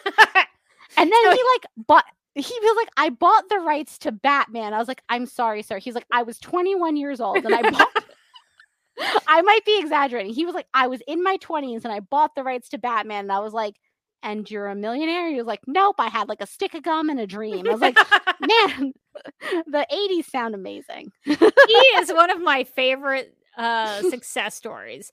He sees Batman 66 and he's like, "Oh yeah, I'm so excited about this Batman show." And then he watches it and he's like, "Oh, they're making fun of Batman. I don't like this." And so he spends the rest of his life trying to get the rights to Batman so he can correct that and make people so take good. Batman seriously. And they did, and he changed it. I just think that is so awesome uh so aspirational uh what a story i love his story and he you will see his name in every credit of anything that has to do with batman because he owns the rights That's amazing. I, lo- I love that for him. he was like never again will batman be made fun of i love his story uh yeah so i guess morgan if we were going to wrap this up we've talked about a lot of things which seems fair Like the documentary. the docu-series talked about a lot of things. Um i guess what are your closing thoughts on um what you watched? Uh did, did you think it was uh something you would point to to uh, someone who doesn't know anything about dc comics? You know, maybe because it's a pretty good, it's a pretty expansive overview on DC Comics. And I came away from it like having a lot of being like, I want to know a lot more about this thing. I want to know a lot more about that thing. I want to know a lot more about this other thing. So I feel like as like a gateway into like the history of DC, it's pretty good. Like it's a pretty good 101. It gets a little it gets a little less good towards the end. Mm-hmm. I will say. But as like the like the historical stuff up into like the 2000s, it's it's pretty solid, I think. And yeah, it was it just it it was too much history to cover in too little time. Um but I think that they did a pretty good job of like giving you a good feel for the different places that DC was in and DC and how the how the company started and like ramped up and like how important the different characters were. So yeah, I think overall I enjoyed it. Uh do I think it's like the definitive DC documentary? No. Uh but I think I thought that given, you know, given how much they had to cover and the time constraints, they did they did the best they c- they probably could have dug deeper into some of the stories earlier on and then just kind of skipped all the stuff at the end and i would have thought ah man what a good what a good documentary uh i feel like the last episode was a, like when you get towards more current day it just becomes like a like a corporate reel like a that you're watching where it's like Sh- they showed all the uh the shareholders. Yeah exactly shazam. Uh and i was like okay that's awkward. Uh some of it's definitely not going to have aged well it, it didn't uh this came out in july i'm watch i watched it in october it didn't age well from that period of time. And it showed the Flash and Shazam 2 and Black Adam. a whole new generation of dc heroes it's like flop flop flop. Uh, Every single one of them. It's like oh that's brutal that's hard to watch. Uh but yeah i think that the early stuff in this documentary is is is very solid and lots of interesting stuff that like i probably will look into. I i'm like very fascinated with like the vertigo stuff and how that all came together and like the early history and like the comic book stuff. I kind of wish it was just a comic book uh documentary but you know that's me putting my perspective of what i i wanted like more onto the onto the documentary. The stuff i feel like i was most interested in kind of was the comic book stuff um and i feel like that stuff was really well done and interesting and kind of more in depth and then when they went to some of the other mediums they were just kind of skimming over the surface. Yeah, I think if you knew nothing about DC Comics, this would at least give you some entry point into that history and be able to give you some appreciation for where they came from, where the where the comics and the stories and the characters came from. Uh, I think it's very it's very promotional material towards the end, which I didn't care for, but uh, there were some things that I learned about it. I didn't know much about Vertigo. I haven't really read any of the Vertigo stuff, so this this made me um, really uh, interested in the Vertigo stories and why they were so uh, important at the time, especially when it first came out and gave people a new kind of comic book to read. I'm actually interested in checking those out. I also didn't know about John Ridley's series, The Other History of the DC Universe. I'm Oh, curious. yeah Uh, I'm curious. Uh, they talked about that as a series where he was taking storylines for the past and sort of reframing them uh, from a soci- from a socio political thread oh that does Uh, sound interesting uh, through the prism of DC superheroes who came from historically disenfranchised groups. that sounds more focused is Yes. that sounds like a documentary with a focus uh, Uh, so, well, and th- these are comic book stories. oh These- co- oh that's really cool then no, this is as far as I understand. These are these are comic book. It's uh graphic novels. There's a Oh, you know, you're right. I forgot that they mentioned there was a lot in this documentary. I'm so sorry. Uh, I forgot that they did mention that. Yeah, that Yeah, sounds really cool. Yeah, it's a five part series. I don't know. It'd probably be too uh, political for me, but I think it's a really interesting concept. And uh, that was something I didn't know before this documentary. So it actually taught me something to go check out. Maybe I'll read that Green Lantern, Green Arrow uh, road trip, uh, trip and a- title that I've never read. So maybe that'll inspire me to do that. I, I think it it faltered in terms of the structure i think and the fact that it had no it had no goal it had no perspective it felt like there were parts that were directed by Warner Brothers where where they were telling you not to Yep. use these things um and so it didn't feel uh that uh, authentic I think for me but uh but I think it's something if you've never learned anything about DC Comics his- history I think it gives you at least an an intro to it um I was thinking about oh yes Oh, go uh, ahead Sorry, I, I thought you were done. Um, I did no see- I'm never done ah, I have feelings. Uh, I I saw a, a kind of an interesting um question in the in the chat from Stanley who said, "Did you think they covered the fan perspective enough in this documentary?" It was mostly the perspective of the creators and the executives. Yeah, I would say. Well, it's so funny because at the end of, I want to say it's at the end of part two, but I could be lying. I watched this a week ago, and there was a lot in there. Um, uh, but they uh they kind of do like a, a cliffhanger where they're like, the people who are gonna save DC are the fans, and then um. I don't feel like really they really got into it too much. They were like fans really like it. Okay. Yeah. I mean, I got that from the word fan. Um, that they really liked it. Yeah, I felt like they they were like gearing up to talk more about the fans and the fandom, and then they just kind of skimmed it like a lot of the other topics. yeah, they showed a lot of Wonder Woman cosplayers that were, you know, Yeah. doing the the cross the Really cool- arms, really with cool the cosplays. Yeah, they were they were like show all the fans from uh, San Diego Comic Con, and they're like making doing poses and stuff.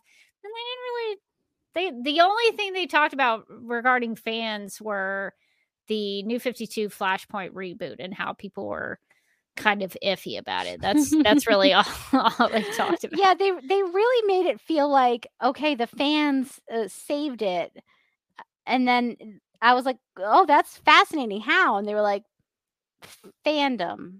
It's like oh you want to be more specific about That how would- now that would be a that would be a cool documentary too is to talk Yeah. about fan like uh because fandom has changed.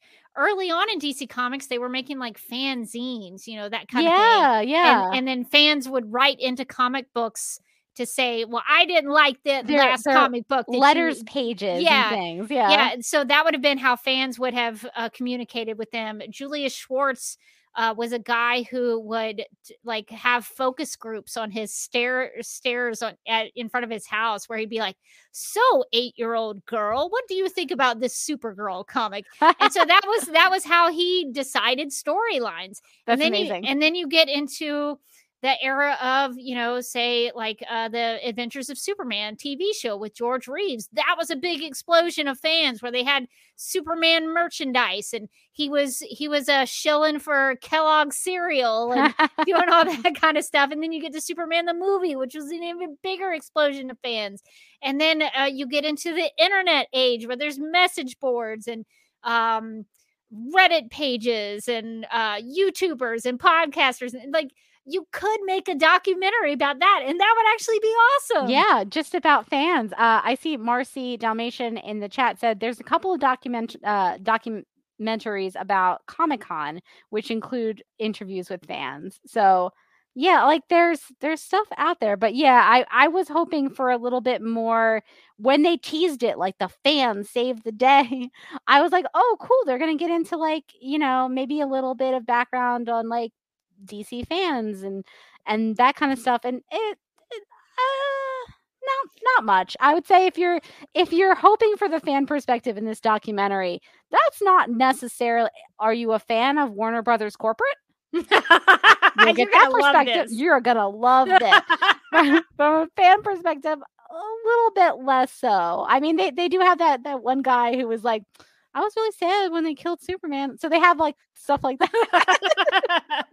I was hoping that they would show more uh more footage from like uh, comic shops in the 90s though. That's really all I want is that Oh gosh. fashion. Those are so good. That one guy was like, "Yeah, they can kill him. I don't really care about Superman." Like, that that I was like, oh my god, all of the all of these guys, all these guys and girls, legends, legends. These people. they they had just finished a game of D and D in the back of the comic book shop, and so now they're just being interviewed by a Superman. No, I was just making that up. I don't know if they were playing D and D.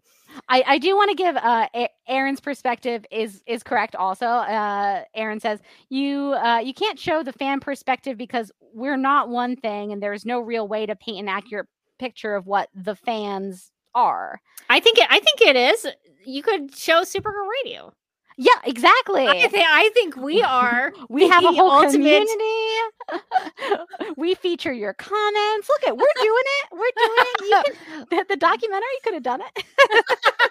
I think that's a point that like the fans, uh, DC fans are not a monolith. But you know, they could. I feel like they could have taken like a nuanced perspective of Sam. I mean, they kind of did in the documentary, but like specific to like the new 52 or like the death of Superman, where they would have like one guy being like, "Wow, I don't care about Superman, kill him," and they'd be like the other guy going like, "Oh, I'm not Superman."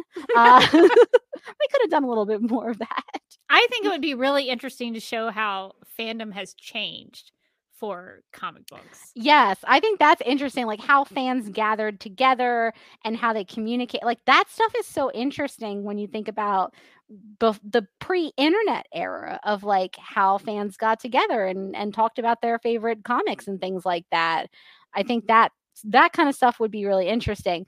Not, uh, I wouldn't come to this documentary for that. That's not No, really not for the- in here. Not for the fan perspective. Could you imagine if they were trying to do that in this documentary also? They're like, we got comics, we got TV, we got movies, we got video games, we got animation, we got all the fans, every fan. and video Three games. hours. Did you mention three video? hours. I mentioned video games. I'll never forget. They're like, and then in the video games, I was like, video games too? You're biting off a lot that I don't think you can chew in this documentary. yeah, this one was a lot. I would uh, recommend. I last week I was trying to think of different if, if there were other DC Comics documentaries, and then uh, over the week since we had a week to gather ourselves, um, uh, the, there are four that I would recommend. That if you've never watched, uh, the Amazing Story of Superman. That's the one that I think came out before or in connection with Superman Returns. Uh, it's uh, it's a, a kind of a, com- uh, uh, complete up into that time story of Superman. Uh, there's also uh, a documentary about Batman the animated series called The Story of Batman the Animated Series. Then there's also uh, behind the scenes of the Dark Knight trilogy, and then one that's just about DC Comics called Secret Origin, the story of DC Comics, which I believe I saw mentioned oh, in the chat Yeah. by Aaron uh, saying I saw another documentary that's called Secret Origin: The Story of DC Comics. Yeah, so uh, I think there are other ones to look up if you want uh, uh, maybe a more focused history. There's Oh, also is that is that uh-oh. is that Beaker? Is that Beaker? He's definitely going to jump to the top of this china cabinet. That's oh no, what he's about to do. Beaker, buddy, do you want to maybe do you want to maybe come over and see see your audience? Look at the look at them. Oh hey Look hey Beaker, no, he can't he can't hear me. Buddy. he can hear me. oh, buddy. Oh, Oh, he's- he's gonna do he- it. Oh, oh my uh-oh, gosh. he's, meerk- he's meerkatting. He's he is meerkatting. meerkatting right now, buddy. Hey, what if you didn't do that and you did something different? Anything different at all, buddy? He's not sure if that's what Has he, he tried do. to do it before? Has he He- attempted it? I mean, he has gotten has up. He, has he broken things? He, ha- I'm just worried about the glass vases up there. Do you need? to Oh, oh nope, he's done it. He, he has done it. He is up there, up on the top of the china cabinet. He I'm made it. so shocked that he did that without busting anything. He uh, he's actually usually pretty good at not knocking things over unless he wants to. Wow. Uh, the question I always have to ask is, does he want to, buddy? hey, bud, what if we got down? Wow. Beaker, you cannot jump from there to there. It's not. It's not possible.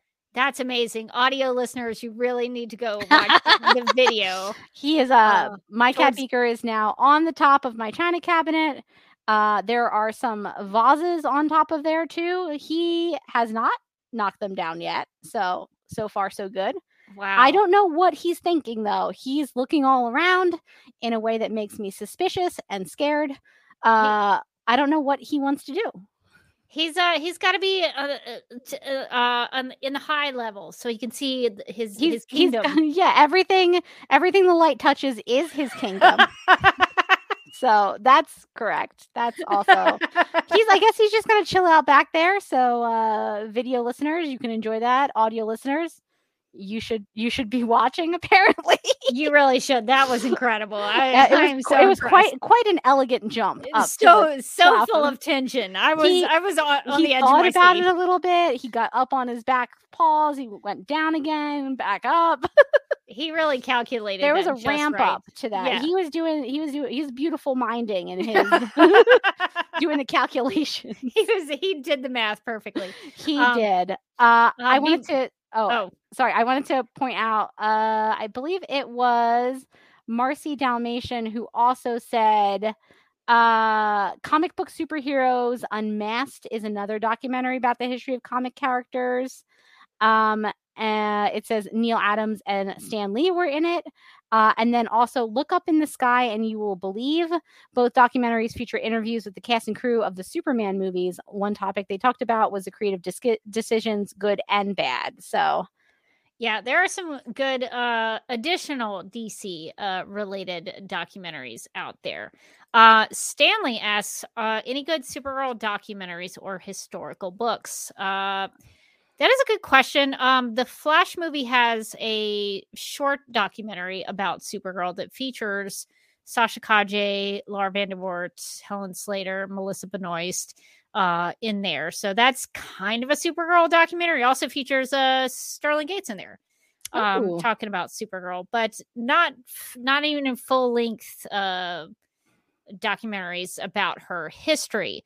I would recommend, and I would like for us to talk about it on the podcast because Morgan, I'd be curious about your thoughts on it because Um, I think he is such an interesting guy.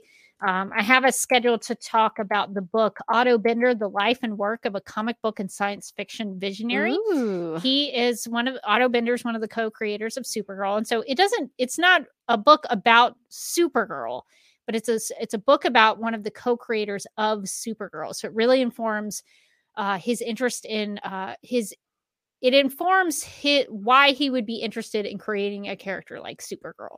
Um, it's a very good read. and there's also an audio audiobook version, uh, so it makes it easy to uh, check out.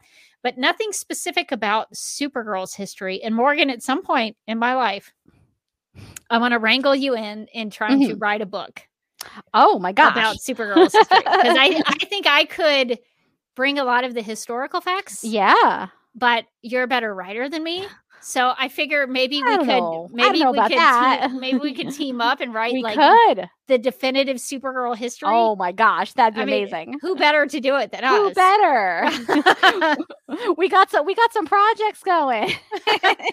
so uh so I would like uh to do that. I I hope that Supergirl Radio at some time in the future is uh the the one and only historical book, the uh the history on Supergirl. I love it. I love it. We're setting our sights high on this podcast. Uh, let's see. New Rachel uh, recommends the uh, book Voices of Krypton by Edward Gross for all things Superman. I have thought about it, uh, but uh, to be honest, I listened to some interviews he did. There was one in particular that he did with uh, Batman v Superman by the minute, Mhm. and that guy totally misrep like misinterpreted Batman v Superman. And it uh, reinforced my thought that some people just don't understand cinematic language. Uh, and I think he's one of those guys because there's a sequence of BVS where it's called the Day of the Dead sequence, where people in the news are talking about Superman and sort of debating his existence. And uh, there's a scene where, or a shot really, where Superman's high up in the sky and this woman who's in a flood is looking up at him. And it's like, painting him as this godly figure in the sky who's come to save her. And the the voices of Krypton guy is like, that is such a bad interpretation of Superman. He would never do the blah blah blah. And I'm like, but that's that's not the actual in that's not actual Superman. That's humanity's perspective of Superman. That's how we see him. That's not how he actually is. So I was like, I don't know if I can read Voices of Krypton because that guy clearly cannot interpret films. Um, but uh, from what I understand about Voices of Krypton is that he interviewed a bunch of people, and it's just this big anthology. No, it's not an anthology. It's like a bunch of recordings of Oh. interviews, like typed up and put together. So I don't know what you would call that. What kind of book that is? Uh, like an oral history, maybe. kind of yeah i think that's the the voice uh, uh voices from krypton rachel says um, so i Oh. think that's kind of what it is a big oral history but i've also heard it badmouth Zack snyder in a lot of cases so i may pa- i may pass maybe on that one you. i may pass on that one but um uh but i know he was making the rounds interviewing people uh so i uh, the bvs uh by the minute guys were uh nice enough to not to call him out on uh saying something really stupid. I'm sorry but that was stupid. Um anyway so uh so anyway uh that's a book you can check out if you want to. So there are some uh historical sources out there for you if you're interested in those kinds of things uh but if you haven't seen superpower the dc story uh let us know you know uh watch it and let us know what you think because uh I guess uh, it's definitely something to talk about. All right. Well, I think that is going to do it for this episode of Supergirl Radio. So now we need to get to some Supergirl Radio and some DCTV podcast plugs. If you would like to contact Supergirl Radio, you can post a comment on our website at supergirlradio.com. You can email us at supergirlradio at gmail.com. If you'd like to leave us a voicemail, you can call us at 678 718 7252. You can like us on Facebook and follow us on Twitter and Instagram, all at Supergirl Radio. You can listen to us on Apple Podcasts, Stitcher, iHeartRadio, Google Podcasts, Radio Public, Podchaser, and Spotify, where we also have a Spotify playlist that includes music featured on and inspired by the CW Supergirl TV series. We are listed on DC's fan page, which you can find at dccomics.com slash dc-fans. If you like what we do, we encourage you to give us a rating and write us a review on Apple Podcasts. If you enjoy our Supergirl Radio live streams, make sure to subscribe to the DC TV Podcast YouTube channel and hit that notification bell to get notified when we go live and Wired. DC TV Podcast also has a TeePublic store, so if you're in need of new DC TV related t shirts, tank tops, sweatshirts, onesies, mugs, notebooks, pillows, or stickers, go to supergirlradio.com and click on the TeePublic store link at the top of the page. Now, see here, Supergirl Radio is part of the DC TV Podcast Network. So, if you want to listen to other shows, we've got The Flash Podcast, Legends of Tomorrow Podcast, The Lituation Room, DC on HBO Max Podcast, Stargirl Podcast, Superman and Lois Radio, Green Lantern Podcast, The Sandman Podcast, DC TV After Dark, and Justice League Dark Podcast. And I think I put it in the uh, wrong Oh. order. I was about to be like, oh, wait a minute. Let's get, Uh, let's get the order right in the doc. Oh my gosh. I was like, everything's crazy. uh, we have some comic book designs in the DC TV podcast TeePublic store that we would love to suggest, Yeah, we have uh, some things about the Comics Code Authority, which I think which they mention. Yeah, they, mentioned that. a little bit, uh, which they sort of uh, acted like it was. Uh, well, I guess at one point they were like, "Yeah, some of this maybe was a thing. Like some some of it with Wonder Woman. Uh, yeah, maybe they uh, were right about that." Um, but uh, so we do have some things in the DC TV uh, podcast TeePublic store about comics, uh, and if you want to check that out, uh, head over to you can uh, find the link to it uh, in the uh, you can go to supergirlradio.com and click on TeePublic at the top of the page if you are interested in that. And we would like to thank our legion of super sponsors for supporting the Supergirl Radio Patreon. These people are Michael, Anne Marie, Yvonne, Quinn, Nicola, Abby, Miriam, Nicole, Brian, Ethan, Danny, Majuba, and Lingonberry. If you'd like to become a Legion of Super sponsor, you can go to patreon.com slash supergirl radio. We have uh, some monthly membership levels or tiers there. So we appreciate you uh, supporting the podcast. If you would like to catch up with me, you can do that a couple ways. I'm on Instagram at the Derby Kid. I'm also on a social media platform uh, known as Vero. Uh, you can find me at Derby Kid over there. That's kind of where I share where I, what I'm watching, uh, what I'm listening to, if I'm reading something, which is very rare. Uh, but I think I posted recently that I had just watched The Bishop's Wife, starring Cary Grant, which I had never seen, and I love Cary Grant so much. So I needed to make sure that I watched it, and uh, I thought it was a little weird that the uh, angel in that story was like hitting on the bishop's wife. Uh, felt Okay. like- I felt like uh, Cary Grant maybe went a little too far there. if I was very uncomfortable Twist. about that story. Uh, but all ended up well, I guess, in the end. But it was a it was a good film and actually uh, very interesting. Uh, uh, like effects wise, I thought they did some pretty uh, cool things uh, for early in that time. Uh, you can also uh, subscribe to my personal YouTube channel at youtube.com/slash duckmilkprod. Haven't been active there lately for a while, but I'm working on some things maybe in November when I have some more free time, I'll get some new content up there. but uh, but that's where you can find me as well. And you can find me on uh, Twitter and Instagram at Mojotastic. And you can also find me as a co host on the Legendary Ladies podcast, where we had a special guest star Phil on for the last episode to talk about uh, Bride of Chucky. We are in spooky season right now. it is the spooky session time. Uh, our next episode dropping will be uh, me, Kat, and Phil. Uh, breaking down our top five horror movies. You might ask yourself, why wasn't Amy on this one? First, uh, she is in a sold out show, I believe, at uh in uh, of Sleepy Hollow. nice. Um, so she is Katrina in that show. So she's uh deep into rehearsals and things like that and doing the shows. But also, I think she's only seen five horror movies, so her top, her top five would have been kind of pre-decided. I like, I understand that. She's like, I think I've only seen five, so I was like, okay, maybe not the right, not the right episode for you. But me, me, Kat, and uh, and Phil had a had a fun time geeking out about weird horror stuff. What's your top one? uh, Um, one? spoiler alert, it was actually The Ring because that m- movie traumatized me in high school for for real.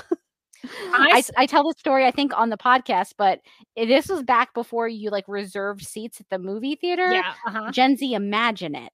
Uh, you just go in and you hope to find a good spot. And Were so we, right up in front of the screen? we were the first row No. to see the ring. When that little girl climbed out of that well, it was like she was climbing right into the theater. it was not something I'd recommend seeing that close. I went to go see The Ring one night, and uh, I went with a friend of mine, and then we left, and then we, I we. I, I must have gone back to to my apartment, maybe I don't know, but somebody called the phone, and like in the movie, the premise of the ring is like if you watch the VHS, and then later get a call. calls you, And then they tell you how many days you have to live. Yes, and so like ha- like having just seen that movie and then getting a call, it like freaked me out. I was like, can I just I, I need to watch like something funny. I'm just I'm just gonna put on like a TV show or a funny movie or something because it, it really did I slept with the lights on for a couple uh, days. tough to watch. it was it was tough to watch. That Uh, is a sca- is a scary movie. Uh, and for the rest of our top five lists, you'll just have to listen to the Legendary Ladies podcast. But I'm no, curious really wh- fun. I'm curious what two through five is. I uh, th- there was a, a there was some overlap on all of our lists, which I thought was pretty fun. What's your favorite Scream movie? Do you have a favorite one? Oh, so I will say that Scream was on was the one uh the one movie that was on all of our lists. Uh, That's but the original, Yeah, that's really the only horror series that I really like so good because it's about it's very meta. and it, it's about filmmaking essentially. It really is, yeah. Especially like especially the I mean all of them kind of, but like the first one I do feel like was like this is what a horror movie is and these are what slashers are and this is what you can expect. You have the character who's like if this was a movie. yeah, yeah. I think uh the original Scream trilogy would be like. I don't. I, haven't watched a lot of scary movies outside of that. I watched Interview with the Vampire when I was in high school. Oh yeah, I I, don't- I- remember that one. Is that a horror movie? I don't know. I mean, I guess technically it's it's, got a- vampires. it's got vampires, so it's in the genre, but I don't think it's a very scary movie. Does it have to be like a slasher movie? No, no, I don't think it. No, uh, ours sort of went over. I mean, I think Kat's had a, a, a few more slashers on it. Mine had I I kind of like the super like a little bit more of the supernatural horror. Mm, yeah, So I had a, like a little bit more ghosts and spooks on mine. I I can't do uh uh some of those things. Uh exorcism movies definitely no, I'm not doing that. Oh my god, we watched uh speaking of, Mike and I watched The Pope's Exorcist last night. oh, which- is that the new the new one the with new one okay. with Russell Crowe. It was actually pretty good, but if like that kind of stuff freaks you out, probably not best to stay away. It was pretty. There were some moments where I was like, "Oh, this is freaky."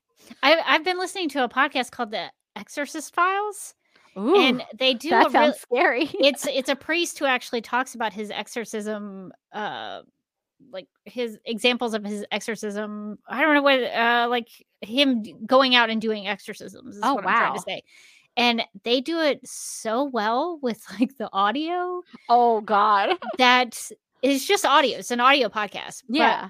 when like demons are saying stuff it they is do like the like the, terrifying the sound design and stuff like couldn't. that. I couldn't sleep for a week. I was like, I have because I binged it, and I, I, I just Oh. can't. I can't do some of that stuff. Did you did you, have you ever seen The Exorcist? No, but that's Oh based on a true God, story. That movie is freaky. Uh yeah, I believe it is. Yeah. I Okay. saw I went to Catholic school, so obviously it was even scarier for me. And then uh I was in like middle school and we were all like w- uh, around the TV at like a sleepover or something watching The Exorcist. I don't think any of us slept that night. We were like we were like anything would happen, we were like scream. not uh not the age that you should be watching that movie uh unless you have like very hardcore nerves. yeah, I, I'm not. I Which the, o- not. the older I get, the more I can't watch scary movies. That's fair. It's like, you know what? Life's scary. Yeah, I used to be way about it when I was in high school, but I can't do it anymore. Uh, but I would agree with you that The Ring is the most terrifying movie I've ever seen. I'm I'm glad that CM CM Gutierrez in the chat also said uh, the ring was terrifying. I couldn't sleep for a week. No joke. Yeah, I slept. I literally in like when I saw it the first time, I slept with the light on. I'm trying to get I'm trying to get Mike to watch it one of these spooky seasons, and he's like, I I don't think I'm I don't think I'm I don't think I want that. I don't think I've seen The Ring since it came out. Like, I- I can't bring myself to watch it again. I've definitely seen it. You know which one I really want to rewatch to see if I have a different perspective on it is the Blair Witch Project. I love the Blair Witch because I feel like I feel I feel like when I first watched it, I was like, this is kind of boring. But now I feel like I would like it. I don't know. I've told you about the Blair thumb. We've talked about that, right? Yes, yes. I- I need you to maybe for spooky season. Maybe I'll you do like a double. watch. you should watch the Blair thumb. Watch it after you like wear the watch the Blair Witch, and Uh-huh. then watch the the Blair thumb. I, th- I feel like this is like a, a fun spooky season double feature. I love the Blair thumb so much. I'll report back if I, if I do. We can make a Patreon. We can make that a Patreon. Yes, the- the Blair about my experiences yes. with both movies. okay, well, I guess this has been a total off-topic. Oh yeah, we've detoured very far away. but that's going to do it for this episode of Supergirl Radio. But until next time, I'm still Rebecca Johnson. And I'm still Morgan Glennon. And remember, creativity requires courage.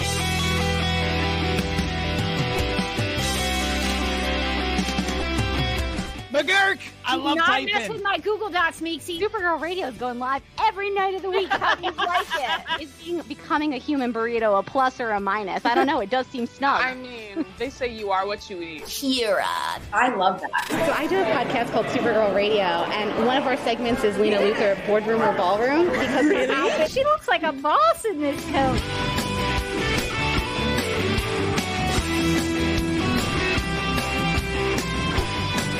Nasty Luthor like a different Luthor?